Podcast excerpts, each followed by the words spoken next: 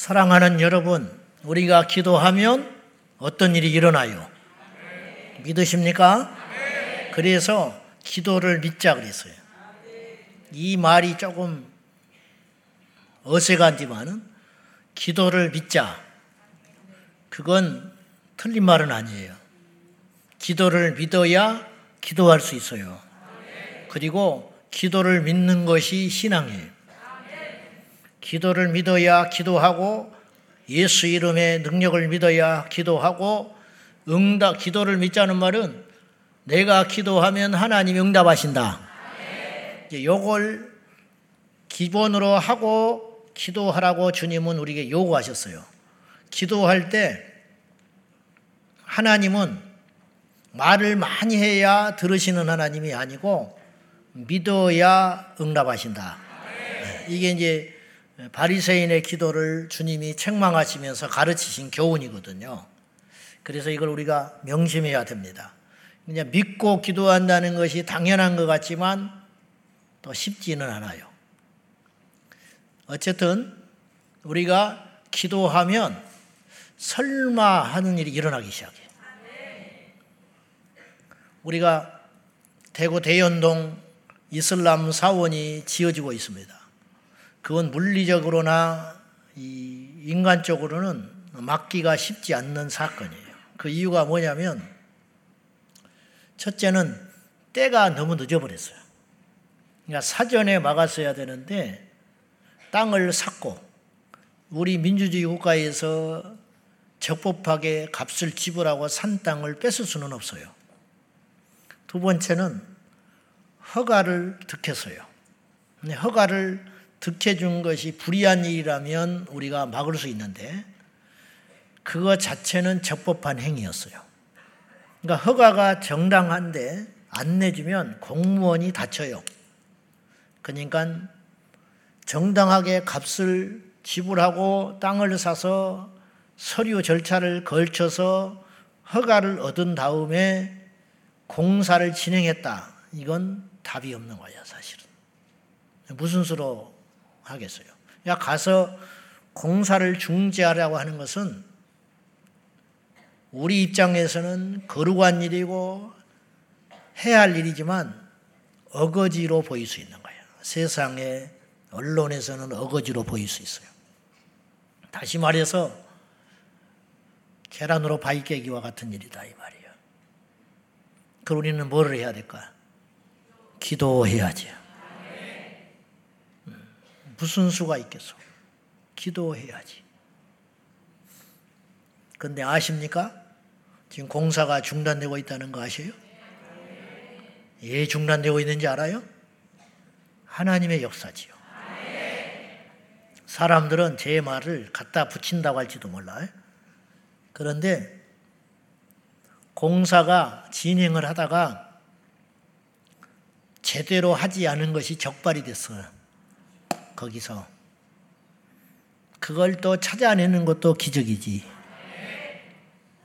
찾아내가지고 담당 공무원이 딱 발견을 해가지고 제대로 다시 하라라고 시정명령이 내려가는 거예요. 그러면 요새는 엄해졌으니까. 그런데 그게 어제까지 시정해서 공사를 다시 해야 되는 날짜였어요. 그런데 어제까지 안 했어. 그럼 어떤 일이 벌어지느냐? 대구 북구청에서 경찰에 고발을 했어요.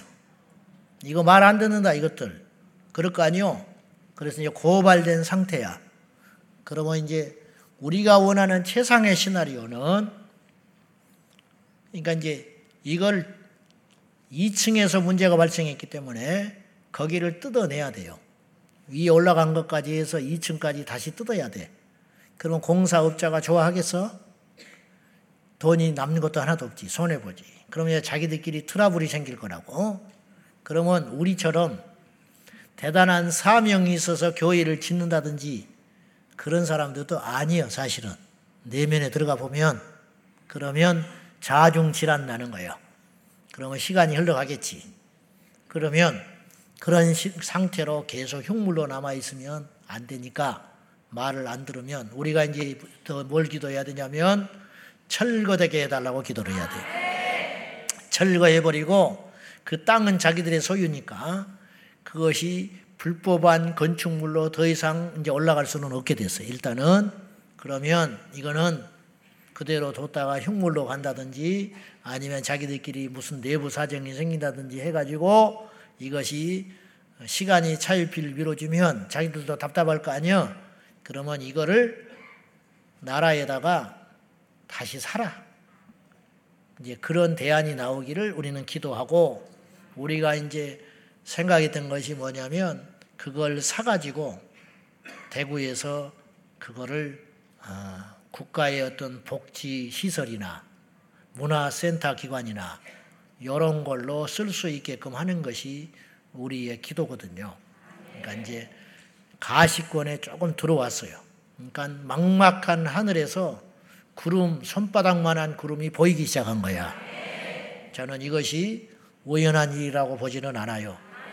하나님의 역사라 여러분이 그 먼 길을 아, 직장을 쉬고 휴식을 쉬고 그 먼 길에 찾아와서 여러분들이 사람들의 손가락질을 받아가면서 저들은 저들이 하는 짓을 알지 못하니까 결국은 자기들을 위해서 우리가 대신 싸워주고 있는 것인데 그것도 모른 채 빈정거리고 비웃고 가는 그 사람들의 따가운 시선을 뒤로 한 채 여러분들이 길거리에 주저앉아서 대구까지 내려가서 기도해주고 하신 것들이 결국 하나님이 들어주시는 것이다.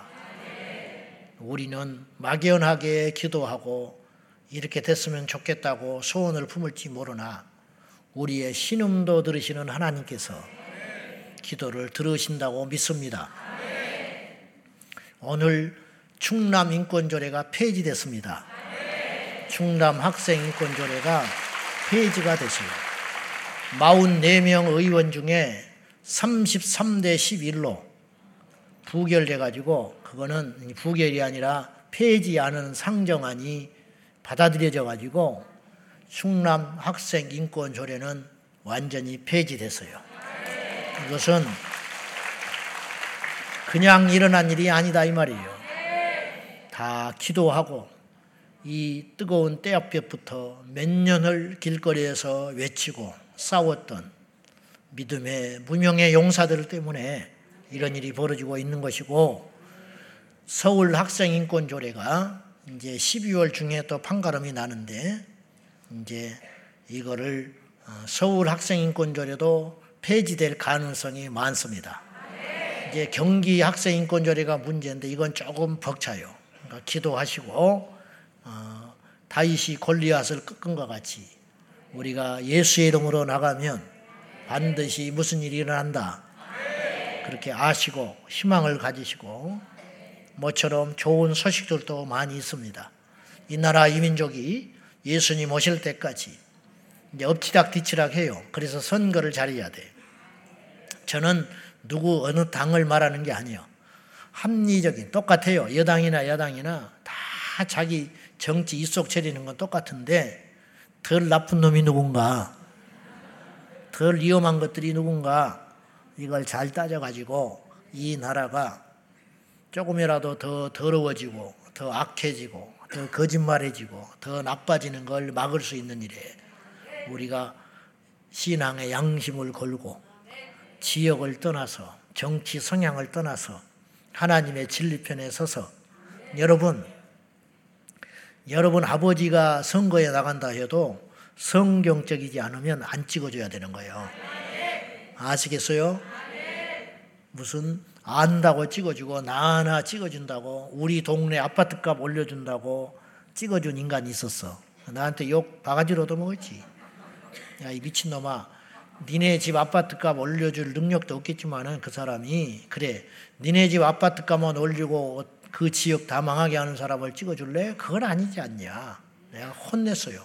예수 믿는데도 그렇게 의식이 없어. 그러니까 그렇게 우리가 자꾸 살아가니까 우리를 만만히 알고 우습게 하는 거예요. 안 통하는 사람, 음, 어떤 협박이나 유혹에 굴하지 아니하고 진리의 길을 걸어갈 수 있는 그런 그리스도인이 되어야 합니다. 오늘 너는 부러지주라. 한번 따라합시다. 교회여. 기도로 세상을 움직이라. 믿습니까?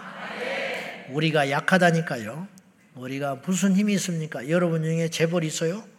여러분 중에 어? 뭐 용산에 전화하면 막 어떤 일이 벌어질 수 있는 힘 있는 사람 있어요? 어? 없잖아요.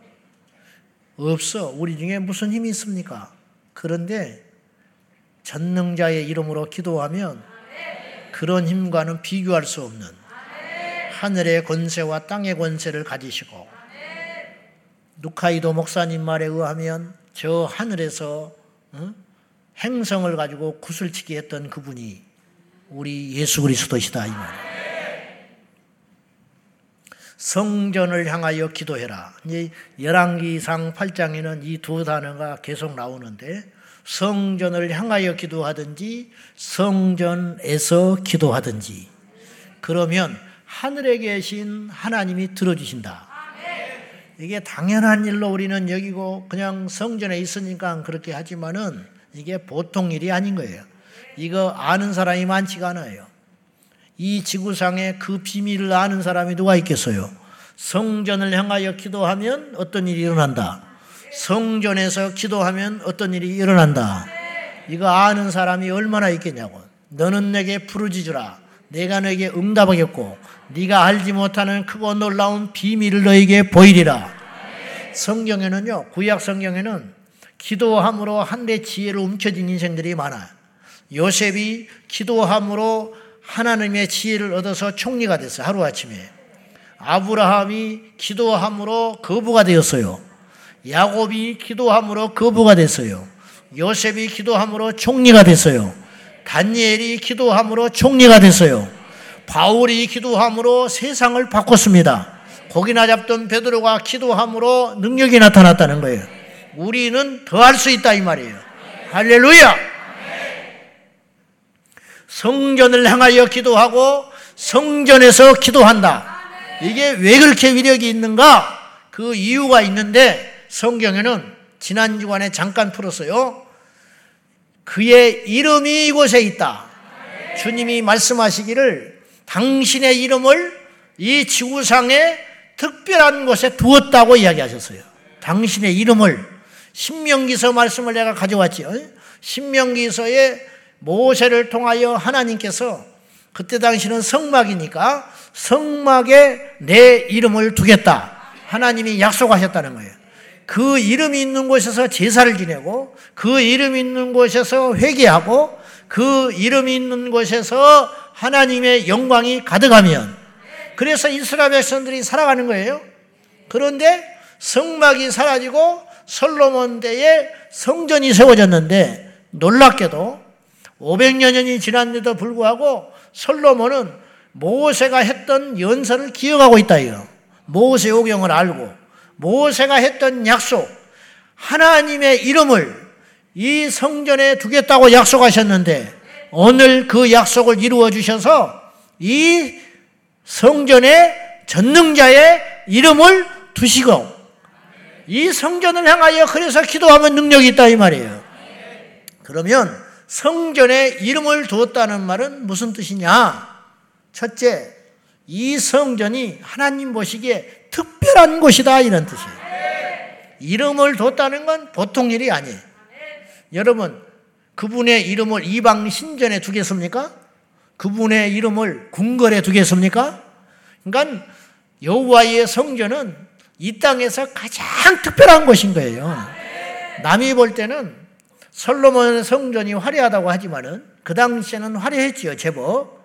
7년 동안 지으면서 굉장히 화려했다고 치지만은 사실은 이방인의 신전은 그보다 더 컸어요. 그래서 미스테리앙을 이 뭡니까? 그 피라밋이 비밀이라고 그러잖아요. 세계 뭐 7대 불가사리니 뭐 10대 불가사리니 그래 인간이 그걸 어떻게 지었는지 모르겠다. 그것에 비하면 솔로몬의 성전은 규모가 굉장히 작은 겁니다. 앙코르와트 같은데 가보셨어요? 안 가봤지? 안 갔으면 말을 마라. 나는 가본 사람이요. 앙코르와트. 응? 앙코르와트가 어디 있는지 알아요? 응? 어디 있는지는 알아? 캄보디아. 캄보디아 어디? 프놈펜? 시엠릿이라는 곳에 있어. 무시가기는. 네, 가봤다니까요. 그것이요, 불가사의한 거예요. 어마어마합니다. 그 돌로 지었는데 신전을 문제는 그 주변에 그 돌이 없어. 그러니까 그 주변에 없는 돌이 왜 여기서 나타났는지를 모른대. 그러니까 엄청나게 먼 거리에서 가져왔다는 것인데 아무리 생각해도 이 돌을 가져올 수가 없다는 거예요. 이게 풀어지지 않아. 미스테리한 거예요. 그리고 이 돌과 돌 사이를 쌓아가지고 이게 이제 거대한 석축물이라 통으로 사람의 얼굴, 이건 이제 신의 얼굴을 만들어 놨는데 통으로 못 만들었어요. 너무 커서. 그걸 쪼갰단 말이에요. 쪼개가지고 짜맞췄어. 모자이크처럼. 음, 기가 막힙니다. 근데 그 돌과 돌 사이 이렇게 딱 얹어놨을 거 아니에요? 그러면 틈이 있잖아. 그 틈이 면도날이 안 들어가. 알고나 있는가 몰라. 요새도 그렇게 만들기 어렵다는 거예요. 근데 수백 년 전에 어떤 기술로 그 석공의 그렇게 그 기술을 만들었는지 모르겠다는 거예요. 한두 개도 아니고 어마어마한 규모예요. 그리고 벽화를 가보면요. 벽에 이제 그 사람들의 얼굴을 쭉 그려놨거든요. 물고기 잡는 거, 싸우는 거, 뭐 군인들. 그 얼굴, 벽화 얼굴, 얼굴 하나가요. 똑같은 게 하나도 없어. 그 얼굴이.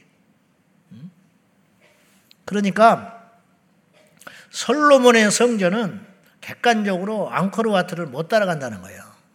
이방인의 신전은 그보다 규모가 더 크고 더 화려하고 더 대단하다는 거예요. 얼마나 대단했냐면 그 성전을 짓느라고 캄보디아가 망해버렸어.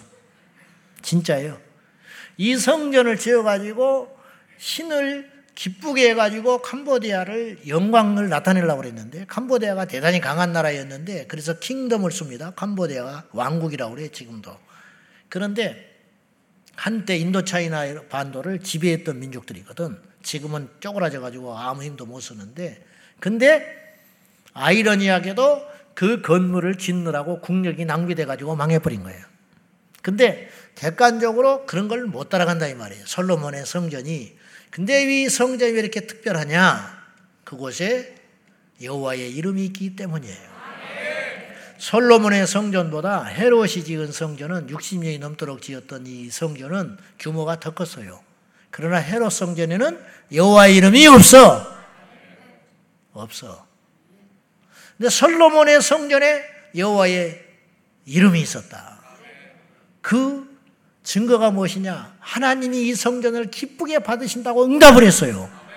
헤롯 성전은 그렇게 말씀하신 적이 없다 이 말이에요. 그래서 이 전은 특별하다. 특별하다. 그래서 제가 지난 시간에 재단이 성막이 되었고 성막이 성전이 되었고 성전이 교회가 되었다. 그리고 최종 궁극적 마지막 완성은 어디라고 그랬어요? 천국이라고 그랬어요. 천국이 성전이야. 그래서 요한계시록에 보면 천국에 갔는데 성전을 못 찾아요. 사도 요한이. 환상 중에 천국을 봤는데 눈 씻고 찾아봐도 성전이 없다. 무엇보다 있어야 할 성전이 안 보이니까 사도 요한이 이게 궁금한 거예요. 이게 굉장히 이상한 일이죠. 천국에 성전이 없다. 물었어요. 왜 성전이 없습니까? 그랬더니 대답하시기를 이곳이 성전이다. 천국 전체가 성전이라는 거예요. 그러니까 신학적으로 제가 하는 말은 억지가 아니에요. 교회, 그런데 이거 있어요. 교회와 성, 자, 보세요. 성막과 성전은 동시에 존재하지 않았어. 이건 무엇을 의미하냐면 그때마다 수명이 있다 이런 뜻이에요. 수명. 무슨 말이냐면 성전 성막 시대가 지나니까 성전 시대가 열린 거라는 거예요. 성전 시대가 저무니까 뭐가 있었어요? 교회가 나타났다니까요. 교회와 성전은 같이 공동적으로 존재하지 않아요. 근데 이제 마지막 제3성전에 대한 이야기를 하잖아요. 제3성전은 제가 볼 적에 언제 있지는 모르나 그리스도의 재림에 임박해서 나타날 공산이 크다. 그러면 이제 교회 시대의 종말인 거예요. 다시 나타난 성전은 그러면 그곳에 주께서 자정하시기 위하여 삼성전을 건설할 것이다. 이제 이렇게 아, 예언학자들, 성경학자들이 그렇게 보는 것이죠. 근데 이제 그건 미래 될 일이야, 미래에 일어날 일이기 때문에 함부로 예측하기는 어려워요. 근데 어쨌든지 간에 지금은 교회 시대예요. 이 교회 시대가 저물어지면 그대로 따진다면 아주 짤막한 제3정전 시대가 열릴지 모르나 동시에 교회 시대의 종말과 동시에 그리스도의 재림이 있을 것이다. 다시 말해서 교회가 종말했기 때문에 주님이 재림하신다기보다는 주님이 재림하시기 때문에 지상의 교회는 필요가 없어지는 거죠. 이제 그러죠? 교회가 등장함으로 성전이 필요가 없어지듯이 성전이 등장함으로 성막이 필요 없잖아요. 성전 있는데 성막을 뭐하러 둡니까? 법계가 이제 법계가 생명인데 법계는 전 세계 하나거든. 아멘. 법계가 전 세계 하나잖아요. 그 법계가 성전에 들어오는 순간 성막은 필요가 없는 거지요. 헤롯 성전에는 성막이 없어요. 헤롯 성전에는 성막이 없다고. 지금 성막을 못 찾는 거예요. 아, 법계를 아시겠죠? 헤롯 성전에는 법계가 없어. 언약계가. 어. 이 법계는 소실되고 없다고 불태워졌는지 어디 묻혀버렸는지 누가 보관하고 있는 것 같지는 않아. 보관하고 있으면 분명히 대형 박물관이나 어디에 드러나든지 굉장히 비싼 값을 보고 경매에 나왔겠지. 근데 법계가 지금 법계만 찾아다니려고 자기 인생을 다 허비하는 사람이 있는데 못 찾았어요. 그러니까는 하나님이 감춰버리신 거야. 왜냐? 법계가 신성시 될 것을 주님이 염려하신 것이다. 나는 그렇게 봐요. 모세의 시체가 없잖아요. 예수님의 성의를 찾으려고 인생을 허비하는 인생이 의미 없어요. 주님이 절대로 안 보여주십니다. 주님이 절대 발견되게 안 하셔요. 주님의 성이 의미 없어. 인간은 툭하면 우상을 숭배하려고 하니까 의미 없는 거야, 그거. 근데 이 교회 시대가 저물면은 이제는 마지막에 우리 주님이 오실 것이다. 그리고 최종적으로 주님께서 흠도 없고 점도 없는 지상의 모든 성전은 지금까지 흠이 있었어요. 그러죠? 성막도 흠이 있어. 성전도 흠이 있어요. 교회도 흠이 있어. 우리가 완전합니까? 우리 교회가 완전합니까? 택도 없지. 지상에 2000년 동안 완전한 교회는 한 번도 없었어요. 다 흠이 있었어. 죄인이 있었고, 불의함이 있었고, 거짓이 있었고, 그러지 않겠어요? 그럼에도 불구하고 하나님이 교회 시대를 허락해 주신 거야. 그런데 흠도 없고 점도 없는 완벽한 성전 시대가 우리에게 다가오는데 그날이 바로 새 하늘과 새 땅에 건설될 성 새 예루살렘의 시대가 온다.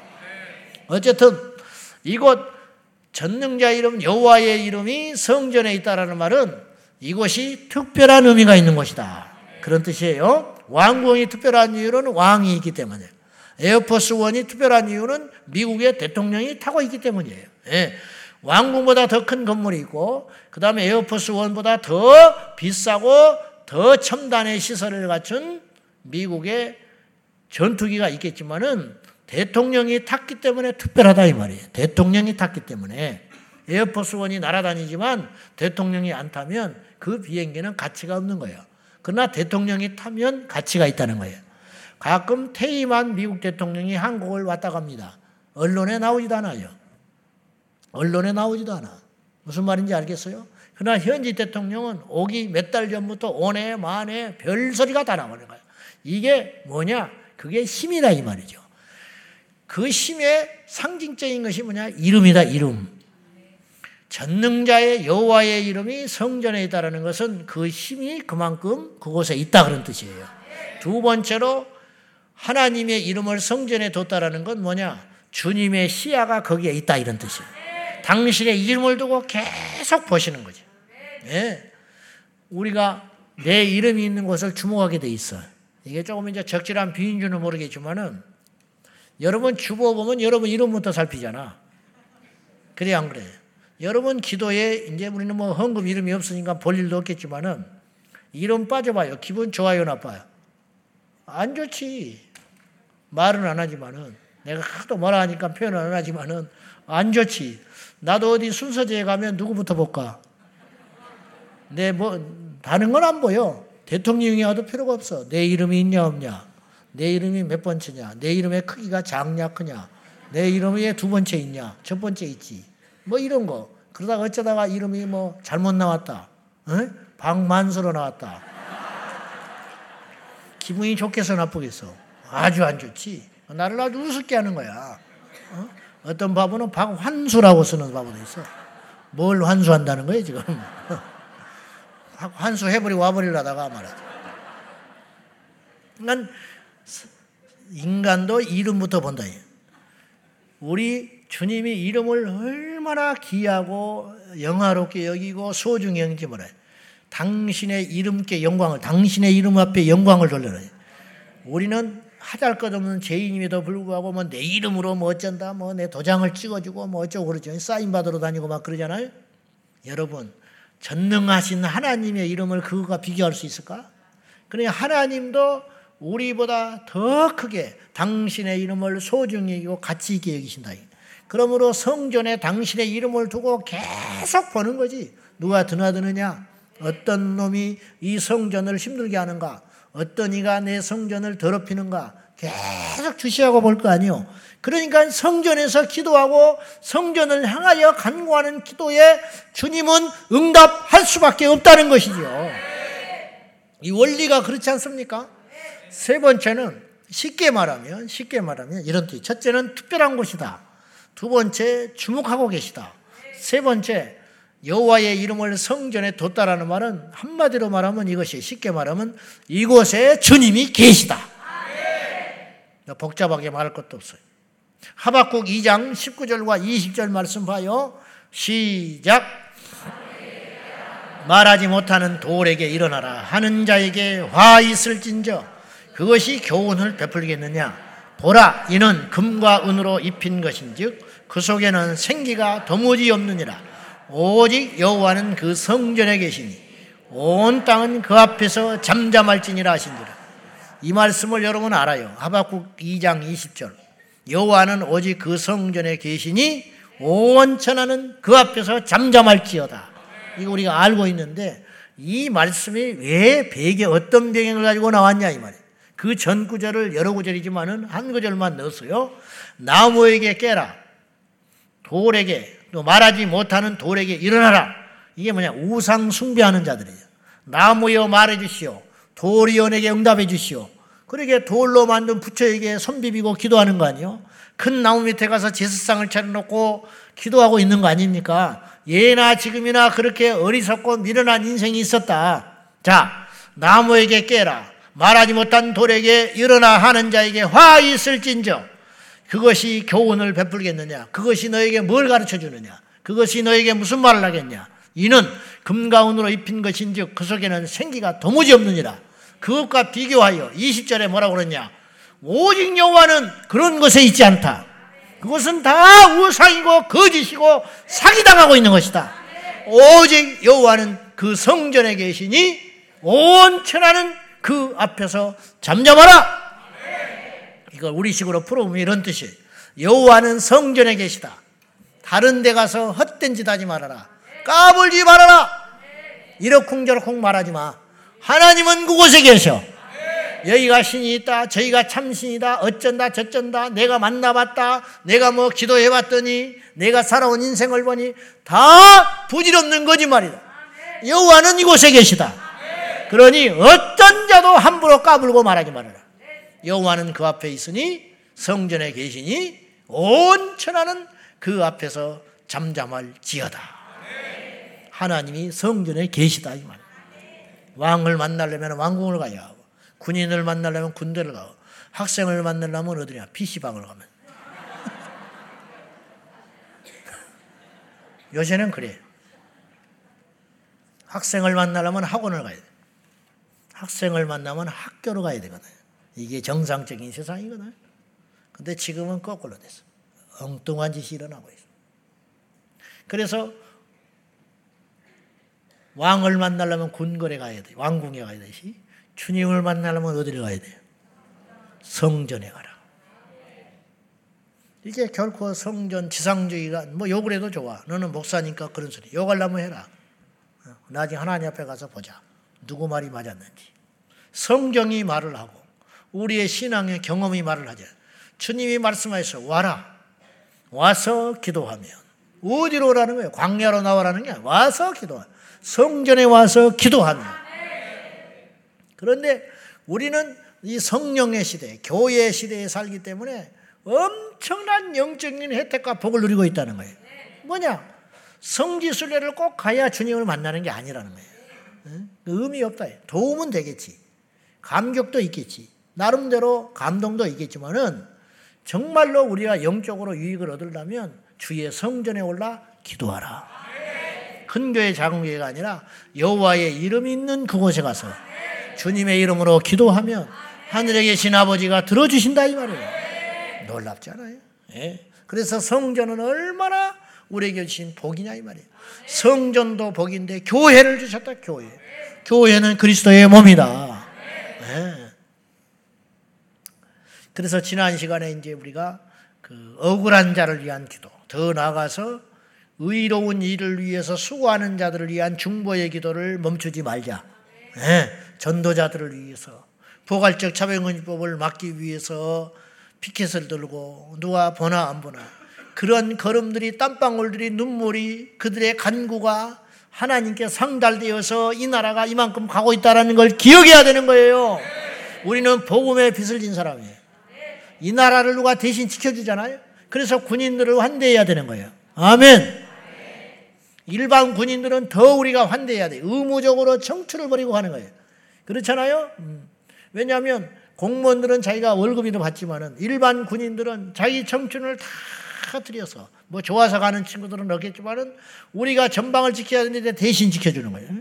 우리가 잠을 못 자고 지켜야 되는데 그들이 그 젊음을 희생하면서 지금 전방에서 지켜주고 있다. 예, 우리가 그들을 위해서 환대해줘야 된다는 거죠. 응? 군발이라고 하면 안 된다는 거예요. 아주 못된 문화들이 우리나라에 있다는 거예요. 전도자들을 보면은 우리는 적어도 우리는 그것이 효과가 있든 없든지 간에 지금 이 시대에 거의 통하냐 안 통하냐 그건 우리가 판단할 일이 아니라는 거예요. 전도자를 보면은 아이고 무슨 나가 내가 보기도 그건 아니야. 그런 소리를 속으로도 하면 안 된다는 거예요. 우리가 저렇게 전도를 해야 되는데 저들이 대신하고 있잖아요. 선교사님들을 빈손으로 보내면 안 된다는 거예요. 우리가 외국에 나가서 복음 전해야 되는 거예요. 그러나 그들이 나가서 대신 그들도 상을 받겠지만은 우리 모두가 나가서 외쳐야 하고 전해야 하지만은 그들이 말라리아를 다 음? 말라리아 걸려서 죽을 고비를 넘어가면서 그들이 헐벗고 굶주리면서 어? 자식들은 무슨 죄가 있어요? 음? 그런 고비 고비를 넘어가면서 청춘을 다 버리고 결혼도 못하고 그런 선, 선교사들이 수두룩해요. 그런 사람들이. 은퇴를 해야 되는데 돌아올 것이 없어요. 다음 후계자가 안 와. 너무 힘드니까. 선교지도 갈만한 데는 넘쳐나지만은 진짜 있는 데는 안 간다고요. 아프리카 같은 데는. 아프리카도 좀 살만한 데나 기후 좋은 데나 가는 것이지. 정말 힘든 데는 안 가요. 안 가. 나도 할 말이 없어. 나는 뭐 내수용이니까 어쩔 수 없지만은 수출용은 따로 있어, 하나님이. 그래서 영어를 한마디도 못해. 중국말도 못하고. 관심도 없어. 하고 싶은 마음도 없어. 뭐 의욕이 있어야 뭘 해보는데 의욕이 없어. 앞으로 저한테 영어를 뭐라고 하지 마세요. 가르치려고도 하지 마. 기도도 하지 마. 영어 잘하게 해주셔서 원어로 설교하게 해주세요. 주님 오실 때까지 그런 일은 없어요. 네, 그런 기도 할 필요도 없어. 나는 철저히 내수시장이나 정보가고 살라니까. 국내에도 죽었는데. 무슨 말이냐면, 우리를 위해서 대신 수고하는 복음 전도자가 있대. 그들을 위해서 우리가 기도로 뒷받침해 줘야 된다, 이 말이지. 그것이 합력에서 선을 이루어 간다, 그래서. 그냥 지난 시간에 말씀을 드린 거예요. 오늘 이어서 이제 솔로몬이 이 네 가지 기도를 했는데 그 외에도 더 있더라고요.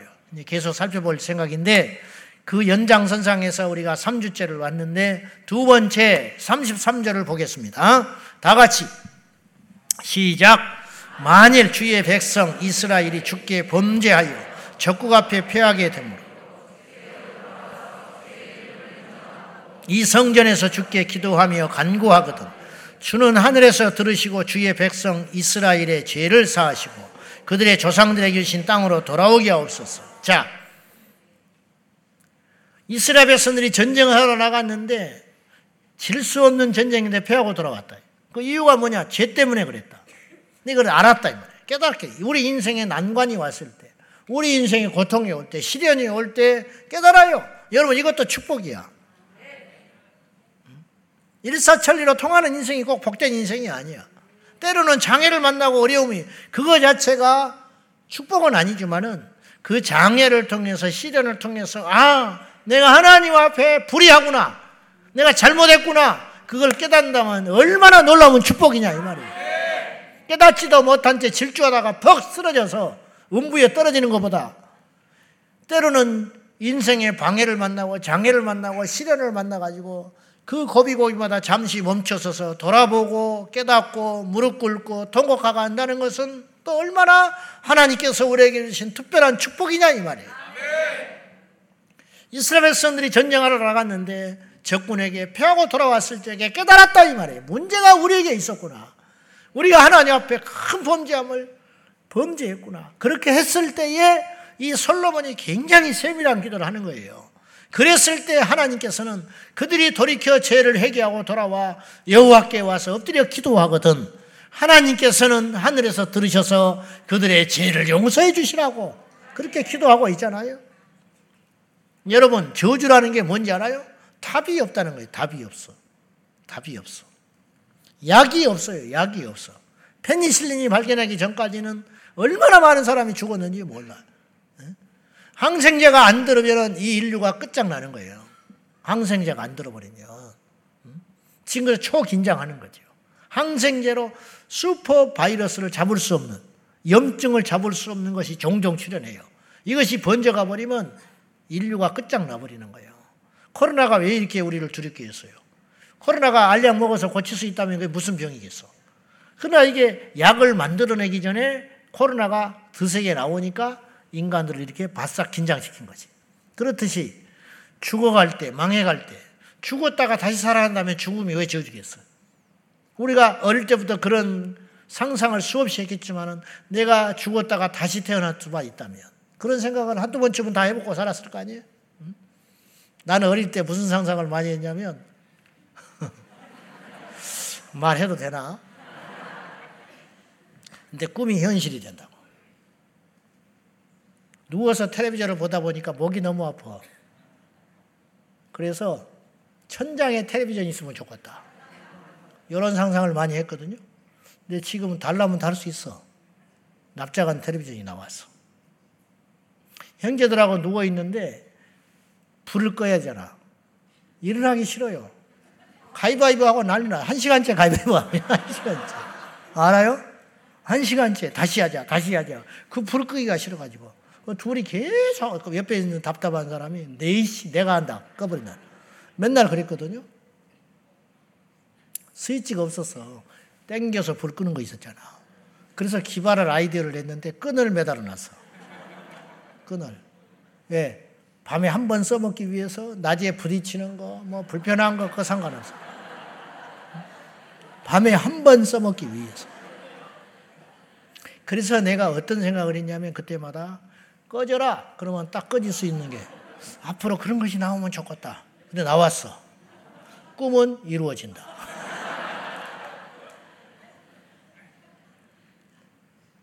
무슨 말 하다가 이렇게 왔냐? 상상? 뭐 하다 왔는데? 자, 답이 없다. 추구하는데 답이 없다.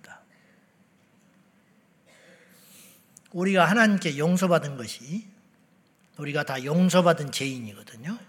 그렇잖아요. 의인은 하나도 없다고 성경은 선언했어요. 우리가 다 용서받은 죄인인데 우리가 이만한 한 점이라도 의로웠기 때문에 남보다 낫기 때문에 착각하지 마세요. 세상 사람보다 이만큼이라도 조금 더 구원받을 만한 가치가 있기 때문에 하나님이 우리를 구원해 주신 게 절대 아니다. 좀 철이 들었으면 좋겠어. 철이 없으니까 교만한 거야. 철이 없으니까 목이 뻣뻣해. 철이 들면 목이 뻣뻣할 수가 없어요. 세상에 이렇게 흉악한 죄인된 나를 구원하셨구나. 그걸 안다면 어떻게 남한테 들이댈 수가 있겠어? 바리새인들이 착각하는 거예요. 자기들이 의롭다고 생각했어요. 그러니까 자기들이 교만덩이가 돼가지고 자기들이 천국 안 가면 누가 가냐는 거예요. 이런 식의 접근을 했기 때문에 그들은 천국을 못 간 거예요. 여러분, 객관적으로요, 바리새인들은 나쁜 사람들이 아니에요. 무슨 말인지 알아요? 우리가 지금 바리새인만큼이라도 살면 우리 교회에서 천사라고 칭찬받을 거야. 일주일에 두 번 금식하는 사람 있으면 손 들어봐. 두 번. 어쩌다가는 하지. 어쩌다가 하자고 하자고 하면. 근데 평생을 일주일에 두 번 금식하는 사람 손 들어 보라고. 여러분 11조 할 때 원까지 따져서 하는 사람이 간혹 가다가 있어요. 근데 곡식에 알을 세서 11조 하라고 그러면 못할 거야. 곡식에 알을 세가지고 하라면. 그러나 그들은 그렇게 했던 사람들이야. 안식일을 무섭게 지켰던 사람이에요. 철저하게. 네. 우리 주일을 지킨다고 하지만은 주일날 쇼핑도 하고 외식도 하고 주일날 싸우기도 하고 교회에 와서도 큰 소리 내기도 하잖아. 구약에 같으면 죽어버리는 거예요. 구약 같으면 진정해. 나도 마찬가지고. 야 우리가 바리새인의 발끝도 못 따라간다는 사람들이라고. 바리새인들이 객관적으로 이렇게 불량하고 나쁜 사람들이냐? 그렇지 않더라는 거예요. 우리가 바리새인을 예수님이 계속 심하게 질책을 하시니까 형편없는 인간들로 취급을 하는데 그렇지 않아요. 니고데모 는만이라도 보시라고. 니고데모가 밤중에 예수님을 찾아와 가지고 얼마나 정중하게 이야기를 합니까? 예수님과 비교해서 객관적으로 이 니고데모는 나이도 더 많았을 것이고 사회적인 지위도 높았을 것이고 율법으로도 흠이 없는 사람이에요. 그런 니고데모가 여러분 예수님을 하나님의 아들로 알았다면 고개 숙이고 들어올 수 있지요. 그러나 니고데모가 예수님을 긴가민가 하고 온 거거든요. 선한 선생이라고 그랬어요. 그런데 어떻게 알겠냐고. 근데 이 니고데모가 이 땅에 우리 교회에 오면 1등 크리스찬이 될 거라고. 그런데 바리새인들이 예수님께 심한 질책을 받고 너희들은 천국 못 간다. 예수님이 선언해 버렸어요. 이미 마태복음 23장에 천국 못 가. 못 가뿐만 아니라 너희들도 못 갈 뿐만 아니라 천국 문을 막고 있다. 막고 있고 산과 들로 돌아다니다가 전도를 하다가 어느 하나를 만났어. 그러면 배나 지옥 자식 만든다. 무슨 말이냐? 너희들을 보고 믿을까 있냐? 전도한 사람 따라 믿는 거거든요. 내가 누구를 데려왔어. 그 사람은요, 교회 생활하면서 끄집없이 나를만 쳐다보는 거야, 나만. 내가 어떻게 하느냐에 따라서. 내가 성경 안 갖고 오면 그 사람도 성경 안 갖고 와요. 내가 예배 시간에 집중 안 하면 그 사람도 집중 안 합니다. 나를 보고 배우는 것이거든. 전도한 사람을 따라서 가는 거예요. 그런데 바리새인이 산과 들로 헤매다가 어떤 사람을 만나 가지고 교회로 데리고 왔다. 그런데 알고 봤더니 배나 지옥 자식 만든다. 무슨 말이냐? 너처럼 믿으면 그 사람도 지옥 간다는 거예요. 이 죄값을 어떻게 감당하려고 그러느냐? 그러면 도덕적으로, 윤리적으로, 생활 면에서 문제가 있어서 바리새인들이 이렇게 책망을 받은 게 아니라 단 한 가지 이유 때문이에요. 뭐냐? 스스로 의롭다고 여겼기 때문이라는 거예요. 스스로 의롭다고 여겼기 때문에 답이 없는 거예요. 스스로 건강하다는 사람이 무슨 약이 듣겠습니까?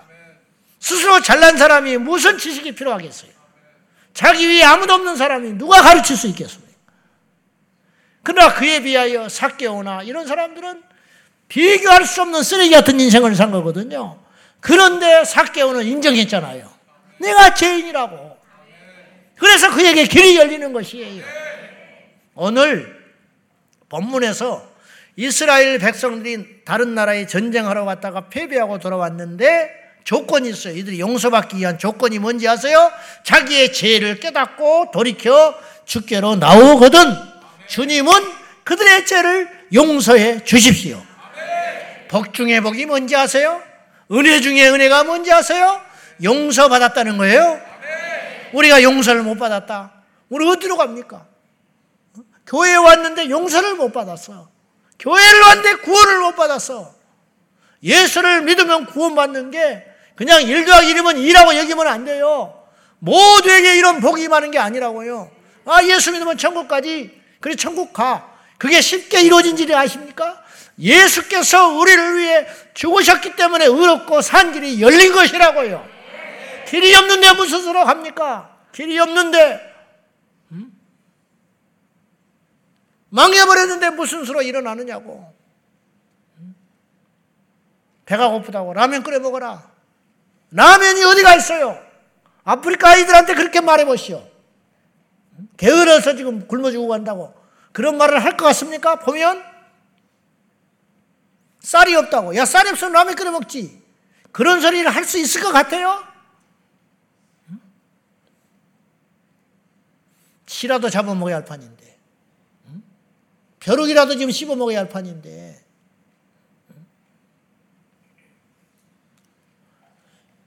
김유성 목사님의 간증에 보면 중국에서 먹을 것이 없으니까 나환자들이 땅을 파가지고 땅을 깊이 파면 진흙보다 더 진흙 같은 아주 입자가 얇은 흙이 나온다는 거예요. 그걸 하루 종일 주무른다는 거예요. 하루 종일. 그걸 주무르고 주무르면 밀가루처럼 부드러워진대. 그 부드러운 걸 또 하루 종일 주물고 있으며 그래서 그걸 먹는다는 거예요. 먹을 게 없어서. 흙을. 김주서 목사님도 그거 드셨어요. 그래서 맹장에 탈이 나서 터져가지고 이게 동물병원에 가서 수술하고 그 간증 스토리가 있잖아요. 나귀가 싣고 가가지고 기적적으로. 그 이야기 알죠? 몰라? 도대체 뭘 아는 게 있어야 뭐라. 모르는 게 많을수록 좋아요, 저는. 적지 마, 설교. 꼭 못된 것들이 적고 있어. 적지 마, 적지 마. 잊어버려. 딱 나가면 잊어버려. 뭔가 들었는데 생각이 안 난다. 할렐루야. 그래야 되는 거야. 뭔가 힘은 생겼는데 설교 제목이 생각이 안 나. 뭔가 기도는 하고 싶은데 뭘 들었는지는 몰라. 다시 살아갈 용기가 생겼는데 본문도 기억이 안 나. 그래야 되는 거예요. 그래야 되는 거예요. 그래야 평생 해먹지.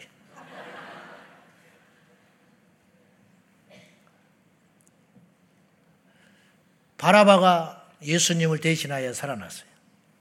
십자가의 한편에 달린 강도가 마지막에 극적으로 구원받았어요. 그들의 죄가 결코 작아서 구원받은 것이 아니라 예수님의 용서가 컸기 때문이라는 거예요. 당연한 일이에요.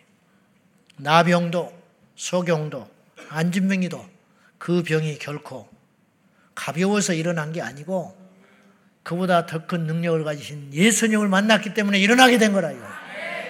그보다 약한 병들도 예수님 만나지 못한 자는 평생 그렇게 살다가 죽고 말았어요. 그것이 중요하다는 것이.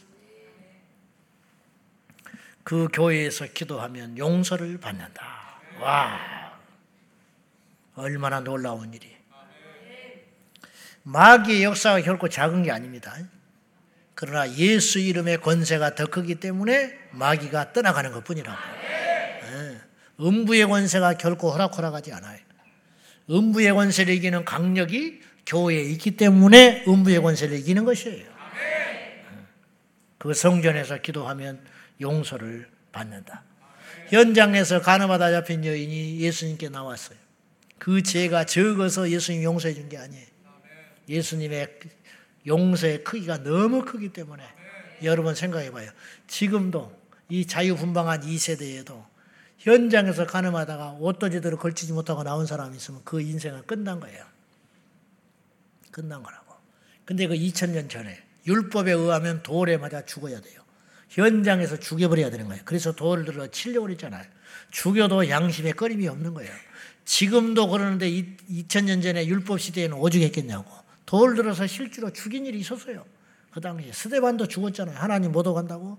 가늠한 자도 죽이는 거예요. 현장에서. 그런데 그 흉악한 죄가 결코 작아서 용서받은 게 아니라는 거예요. 그런데 사회적으로도 이 여인은 매장당하는 거예요. 어디서 얼굴 들고 다니겠어.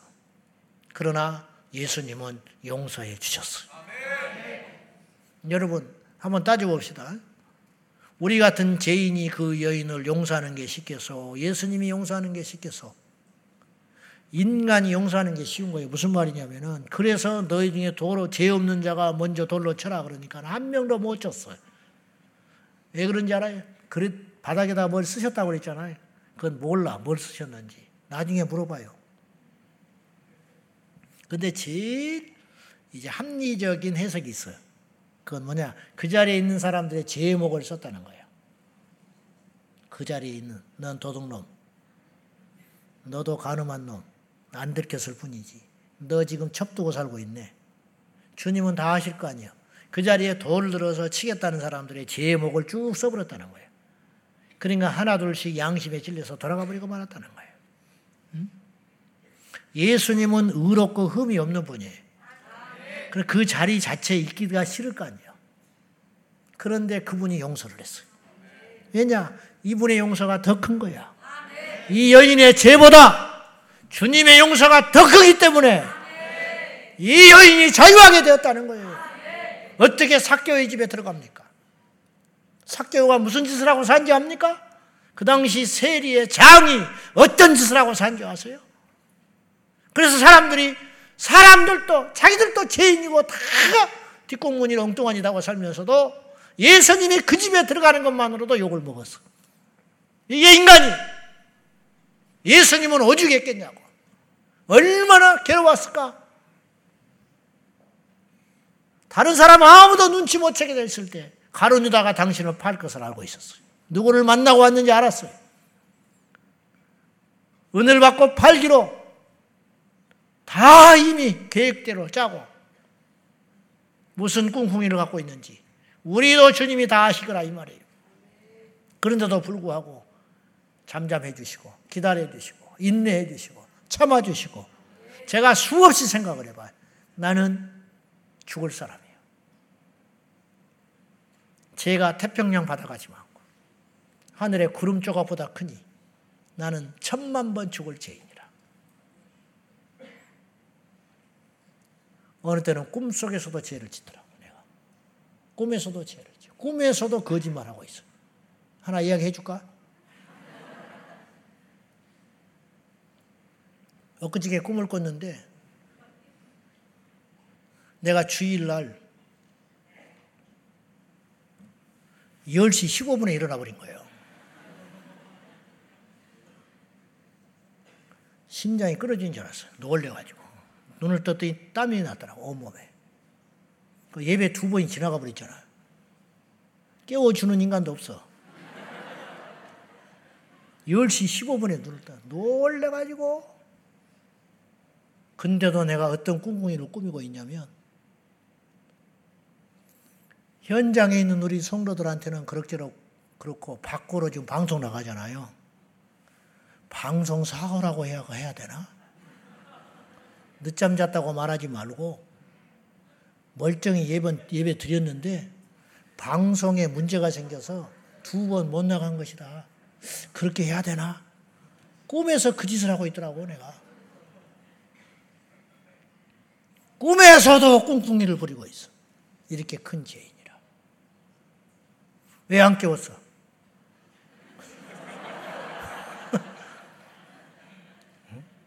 안 나타나면 깨워야 할 거 아니요. 왜 안 깨워?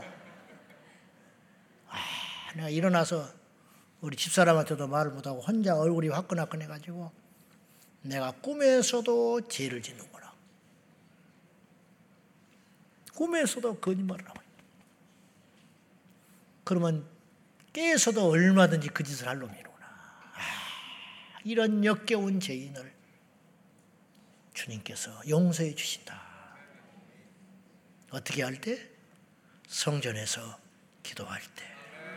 주기도문에 우리가 우리에게 잘못한 사람을 용서해 준 것 같이 우리의 죄를 용서해 주시고 이게 마태복음 16장의 말씀과 연결이 되는 거예요. 너희가 땅에서 매면 하늘에서도 맨다. 땅에서 풀어야 하늘에서도 풀리리라. 주님이 그랬죠? 이게 주기도문의 순서가 기가 막힌 거예요. 주님, 주님께서 우리의 죄를 용서해 주신 것 같이 우리도 이제 다른 사람이 우리에게 잘못한 것을 용서해 줄 수 있게 해주세요. 그렇게 말하지 않았어요. 주님이. 주님이 우리에게 기도를 가르쳐 주실 적에 순서를 바꿨어요. 그러니까 땅에서 먼저 풀어라. 네가 용서를 받으려면 다른 사람의 죄를 먼저 용서해. 너에게 잘못한 사람을 우리가 우리에게 잘못한 나는 그 주기도문 외울 때마다 찔려요. 여러분도 다 찔릴 거야. 우리가 우리에게 잘못한 사람을 용서해 준 것 같이 과거 완료형이거든요. 용서를 한 자만이 그 기도를 할 수 있는 거예요. 내가 우리에게 우리에게 잘못한 사람을 용서해 준 것 같이 용서해 줄 것이다가 아니라 용서해 줬어요. 내가 뭐라고 용서를 해? 그것도 말이 안 되는 소리지만 용서를 했다 칩시다. 용서를 해야 우리의 죄가 하나님 앞에 용서받을 수 있다는 거예요. 근데 남의 허물은 용서를 안 해줘. 근데 우리는 계속 기회장창 내 허물과 죄를 용서해 달라고 기도를 하니 하나님이 안 들어주신다는 거예요. 우리의 죄가 허물이 주님 앞에 진정으로 용서를 받기를 원하면 나의 허물을 다른 사람의 허물을 다 조건 없이 용서해라. 그리고 나서 나에게 기도하면 내가 너의 죄를 용서해 주리라. 이게 주기도문이잖아요. 아무튼 우리가 하나님 앞에 불의하고 죄를 지었을 때 우리가 어디서 가서 누구의 이름으로 기도하느냐? 성전에 와서 예수의 이름으로 기도하면 주님이 우리의 죄를 멀겋게 하얗게 눈보다 더 희게 용서해 주신다고 약속을 하셨다 이 말이에요. 그래서 어떤 자도 살인마 고재봉도 도끼로 다섯 명을 때려 죽인 살인마 고재봉도 자기 부모를 죽여가지고 자기 집 정원에다가 땅을 파가지고 묻어버린 박한상이라는 이도 그리고 살인마의 괴수 지존파 괴수도 마지막에 예수만 믿으면 예수만 믿으면 고재몽을 집사, 전도한 집사님에 의해서 박한상을 전도한 청송교도소 소장 그 장로님 음? 있잖아요. 박 박효진 장로님, 지존파를 전도한 사랑의 교회 집사님, 하나님이 전도하라고 그러니까 그들의 도구 그들을 그들을 도구 삼아 하나님께서 그 쓸모없는 인생 말이 그렇지 얼마나 많은 가정을 파괴해버리고 많은 사람들에게 슬픔을 주고 고아를 만들어버리고 형제의 못을 박아버리고 그러면서도 끝까지 잡히는 순간에도 더 죽이지 못해서 억울하다고 지존파가 그렇게 소리 질렀어요. 눈에서 불을 품으면서. 해게 택도 없는 소리. 잘못, 양심 택도 없는 소리.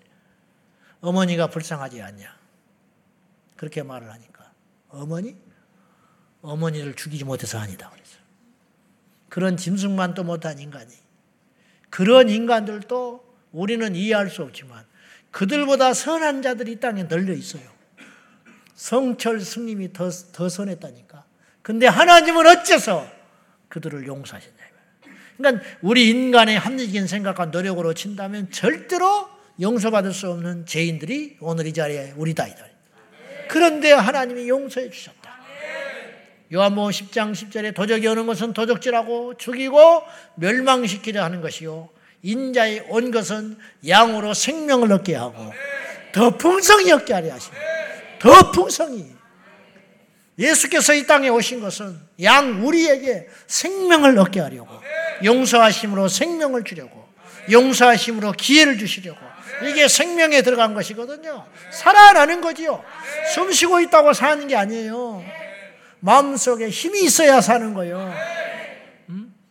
음? 사지 멀쩡하다고 사는 게 아니라고. 주님을 만나야 비로소 사는 거예요. 이 땅의 젊은이들이 은둔자가 100만 명이야. 걔들이 사는 게 아니에요, 지금. 사는 게 아니에요. 하루 종일 하는 말이 단 한마디래. 편의점에 가서 담배 한 갑 주시오.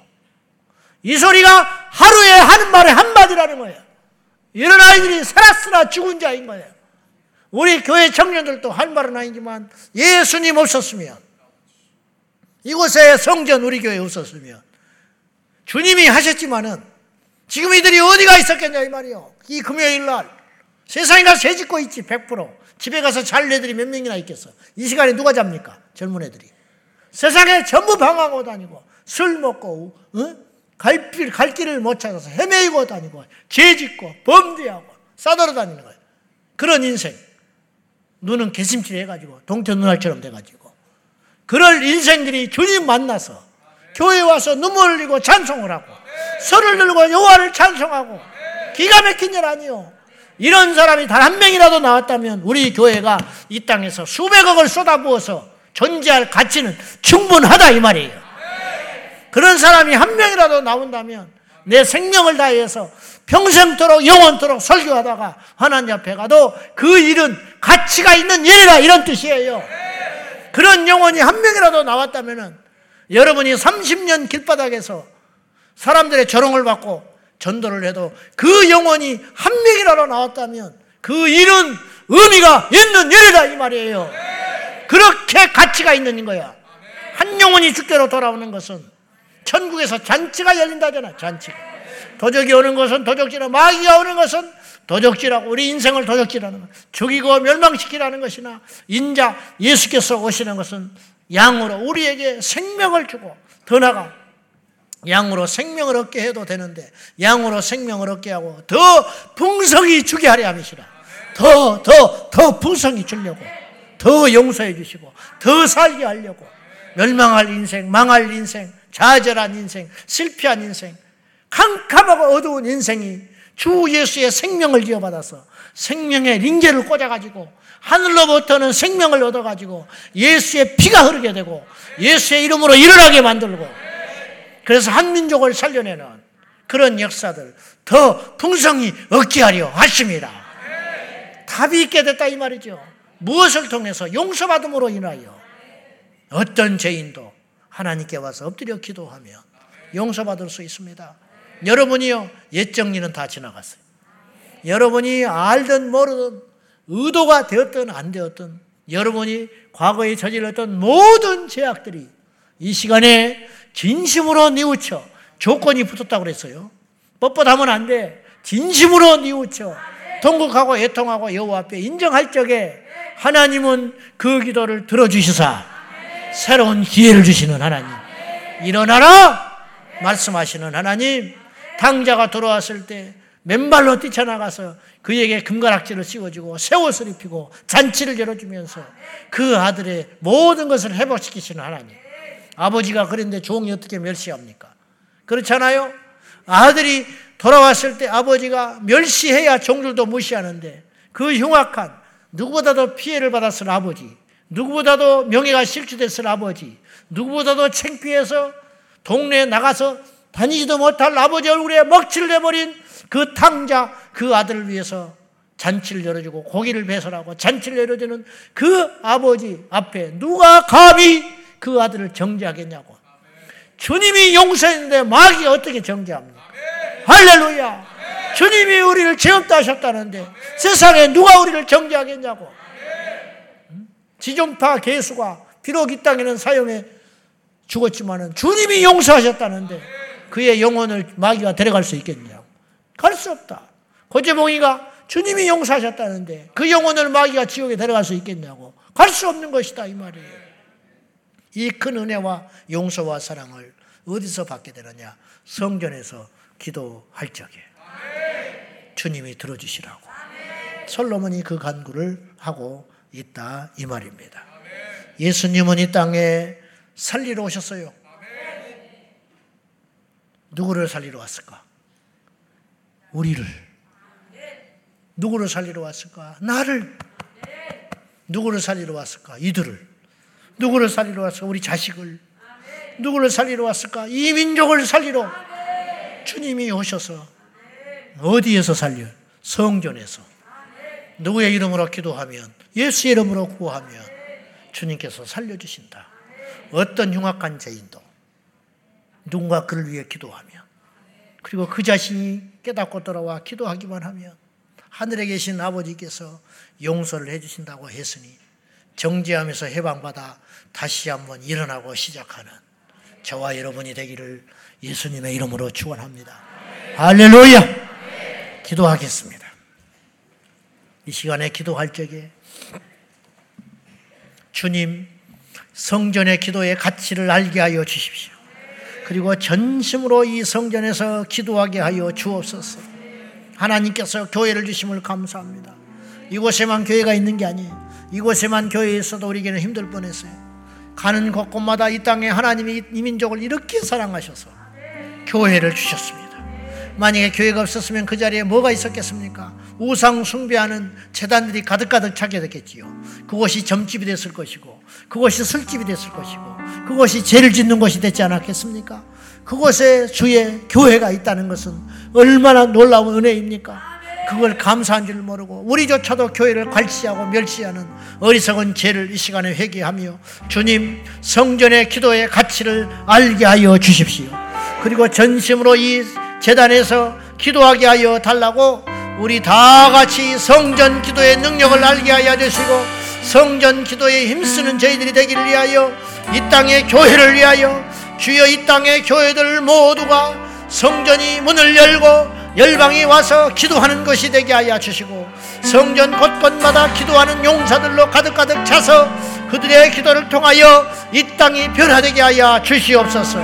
교회의 기도를 통하여 세상이 움직이게 하여 주시고 세상이 변화되게 해달라고 다 같이 말씀 붙들고 전심으로 기도하겠습니다. 주여!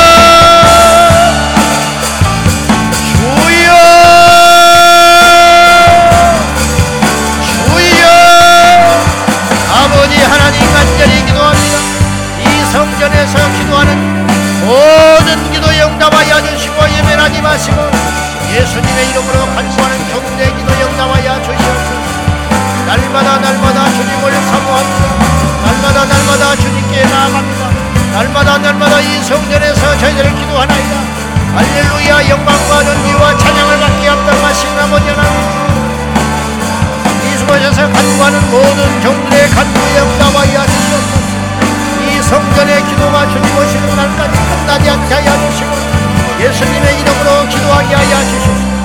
예수의 이름으로 나가게 하여 주시옵소서. 은혜와 사랑과 자비가 공평하신 아버지 하나님 있습니다 믿음의 주요 온전하신 예수님의 이름으로 나가게 될 줄로 믿습니다. 우리 아버지 하나님 이곳에서 우리가 하나님을 향하여 기도하고 이 성전의 기도의 용사들이 끊어지지 않게 하시고 이곳에서 기원한 용사들이 가득가득 채워지게 하여 주소서 주의 이름으로 간구할 때에 응답하여 주옵소서. 예수님의 이름으로 응답하여 주옵소서 예수 이름으로 기도하는 종들마다 응답하여 주옵소서 악하고 기중의 예수와 같이 구원을 날마다 하나님께로 더 가까이 날마다 날마다 하나님께로 더 가까이 나갑니다 주의 이름으로 모여 주의 이름으로 할렐루야 할렐루야 성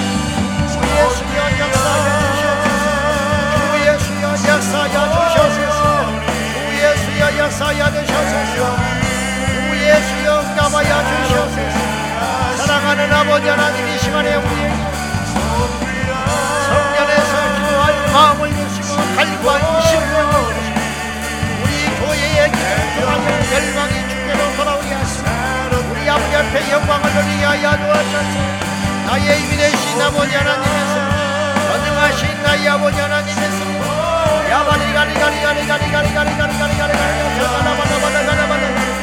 야발라발라발라발라발라발라발라발라 야발라발라발라발라가리가리가리가리 야발라발라발라발라가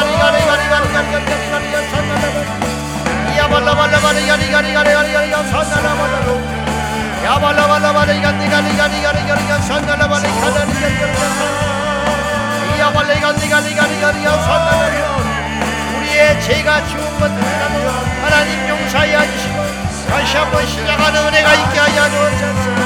나의 힘이 되신 아버지 우리의 보혈로 감동이 나가 하나님 응답하여 주시고 역사하여 주시고 새롭게 하여 주시고 아버지 하나님 주의 보혈이 우리 안에 충만히 충만히 수혈되게 하여 주시고 예수님의 보혈의 힘으로 날마다 날마다 나가게 하여 주의 용서하심이 얼마나 큰지 알게 하여 주시고 존귀하신 거룩하신 아버지 앞에 감히 나갈 수 없는 그런 주의 피의 성소에 올라갈 감정을 얻게 되었으니 우리 하나님을 잡아야 주옵소서. 존귀하신 아버지의 영광을 바라봅니다. 존귀하신 주의 영광을 봅니다. 주여 영광 받아주소서. 존귀한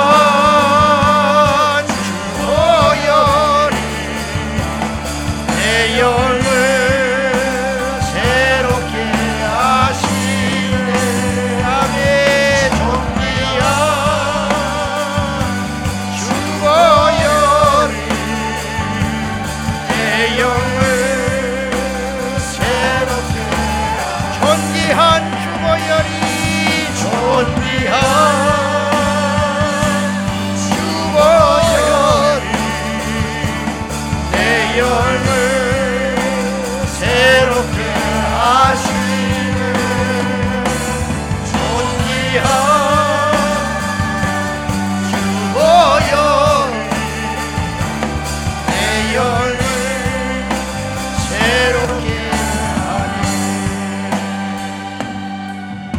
연이어서 기도할 적에 이곳 성전에서 기도하는 우리들의 죄를 용서해 주시고 이 세상의 죄악을 대적하여 기도할 적에 이 땅의 악들이 소멸되게 하여 주시옵소서. 하나님 아버지 이 땅을 고치시사 새롭게 하여 주시고 이 땅의 모든 죄인들이 갈 길 몰라 방황하며 스스로 좌절하여 멸망길로 가는 이때에 저희들에게 영의 눈을 뜨게 하사 주 예수의 이름으로 죄를 용서함 받게 하신 아버지 이 복음의 능력이 온 땅에 퍼져가게 하여 달라고 주여 이곳 성전에서 기도하는 죄인들의 죄를 용서하여 주시고 이 땅의 죄악의 모든 죄악들을 대적하여 싸울 적에 이 땅의 죄악들이 소멸되는 역사가 되기를 위하여 다 같이 철저히 우리에게 회개의 영을 더하여 주옵소서. 주여 우리에게 회개의 영을 더하여 주셔서 철저히 이 밤에 회개하여 다시는 죄의 길에 접어들지 아니하며 다시는 내 자신의 정죄에 빠지지 않게 해달라고 자유케 하여 주시옵소서. 다시 시작하게 하여 주시옵소서. 다 같이 기도하겠습니다. 주여!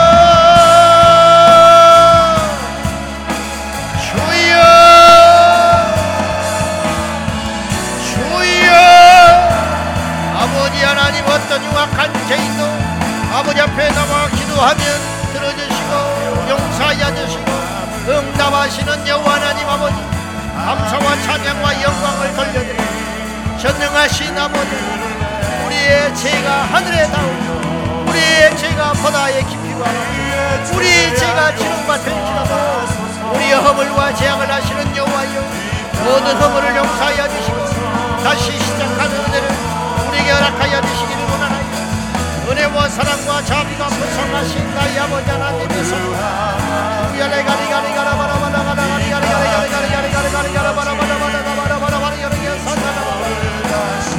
바라 바라 간다리 가리 가리 가리 가리 야바라 간다리 가라 바라 바라 바라 바라 바라 바라 바라 산다라 바라 주여 용서하여 지난날의 모든 죄악을 아버지 하나님 기억하지 말아주시고 어떤 죄악에서도 건져주시고 우리의 음행과 우리의 것, 우리의 살인과 우리의 도둑질과 우리의 거짓을 하나님 용서하여 주시고 나의 영혼을 고쳐주시고 다시 시작하는 은혜를 허락하여 다시 시작하는 은혜를 허락하여 야라다리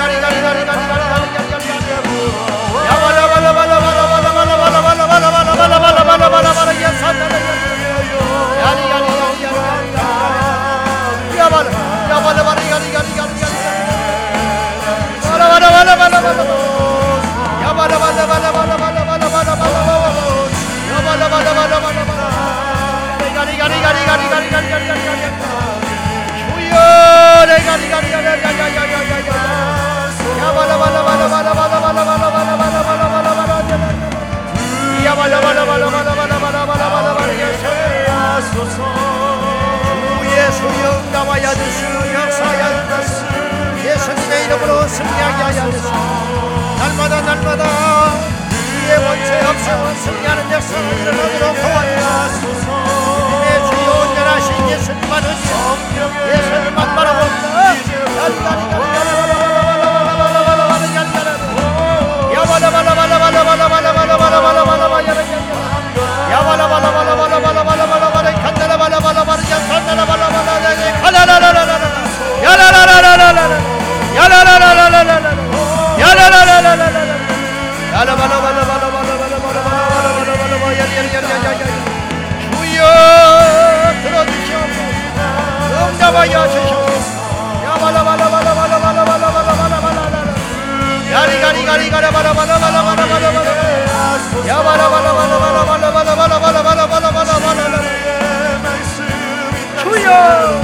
아버지 하나님 우리의 허물과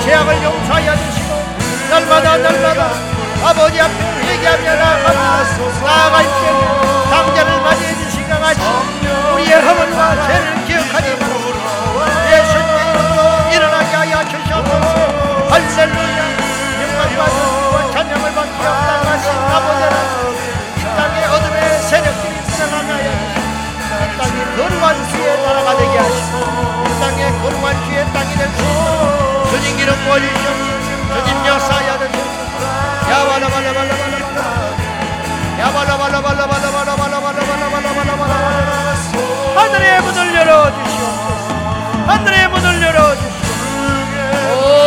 하여 주시옵소서 재앙을 그치게 기도 아버지 땅을 통하여 일어나게 하여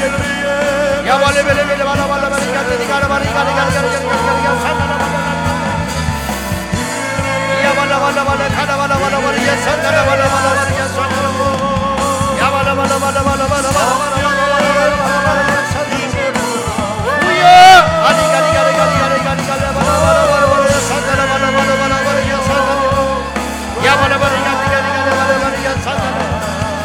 라발라발라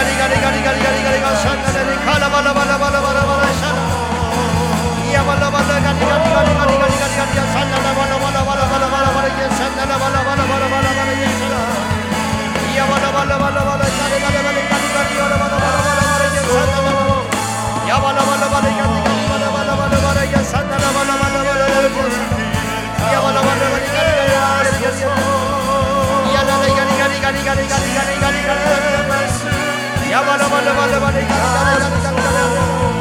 아버지 우리를 살려주시고 지난날의 모든 온정 지난날의 모든 죄악 지난날의 모든 허물에서 우리를 구원하여 주시고 건져주시고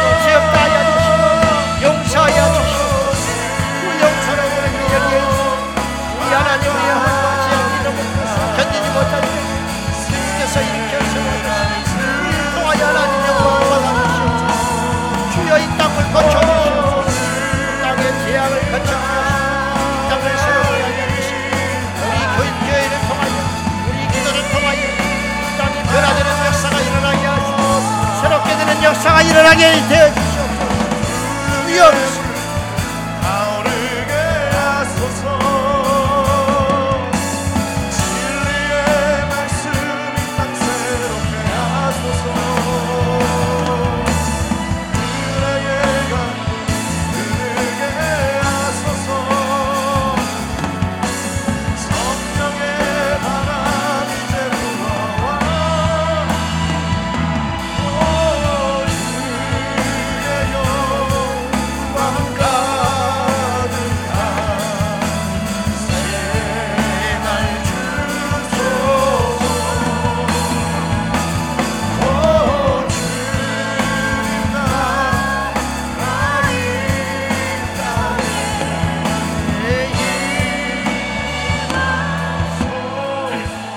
연이어서 기도할 적에 하나님 아버지 이 나라를 지켜주시옵소서. 이 땅의 모든 제약들이 중단되게 하여 주시고 여호와의 진나로 일어나는 모든 악한 일들이 정리되게 하여 주시고 주님 이 땅이 더 이상 음란한 땅이 되지 않게 하시고 이 땅에 이방의 신상들이 세워지지 않게 하여 주시며 이 땅의 인권이라는 이름 아래 우리 젊은이들과 우리 자녀들이 타락시키는 악한 교육들이 더 이상 자행되지 않도록 도와주시라고 이 땅의 모든 위정자들을 주님께서 지켜주시고 이 땅의 위정자들이 올바른 정치를 할수 있기를 하여 저희가 중보해야 할 사명이 있는 것입니다. 그들이 믿든 곱든 지지하든 지지하지 않든 너희는 다스리는 자들과 왕들과 지도자들을 위하여 기도하라 했으니 그건 곧 우리의 평안을 위한 것이고 우리의 신앙을 위한 것입니다. 이 시간에 나라와 민족을 위해 기도할 적에 주여 이 땅이 하나님 앞에 거룩한 땅이 되게 하여 주시고 악한 모든 법들은 수dob되게 하여 주시며 새로운 나라가 되게 해달라고 우리 다 같이 전심으로 주님 부르며 나라를 위한 중보의 기도와 이 땅의 다음 세대를 위한 중보 기도를 드리겠습니다. 주여 주여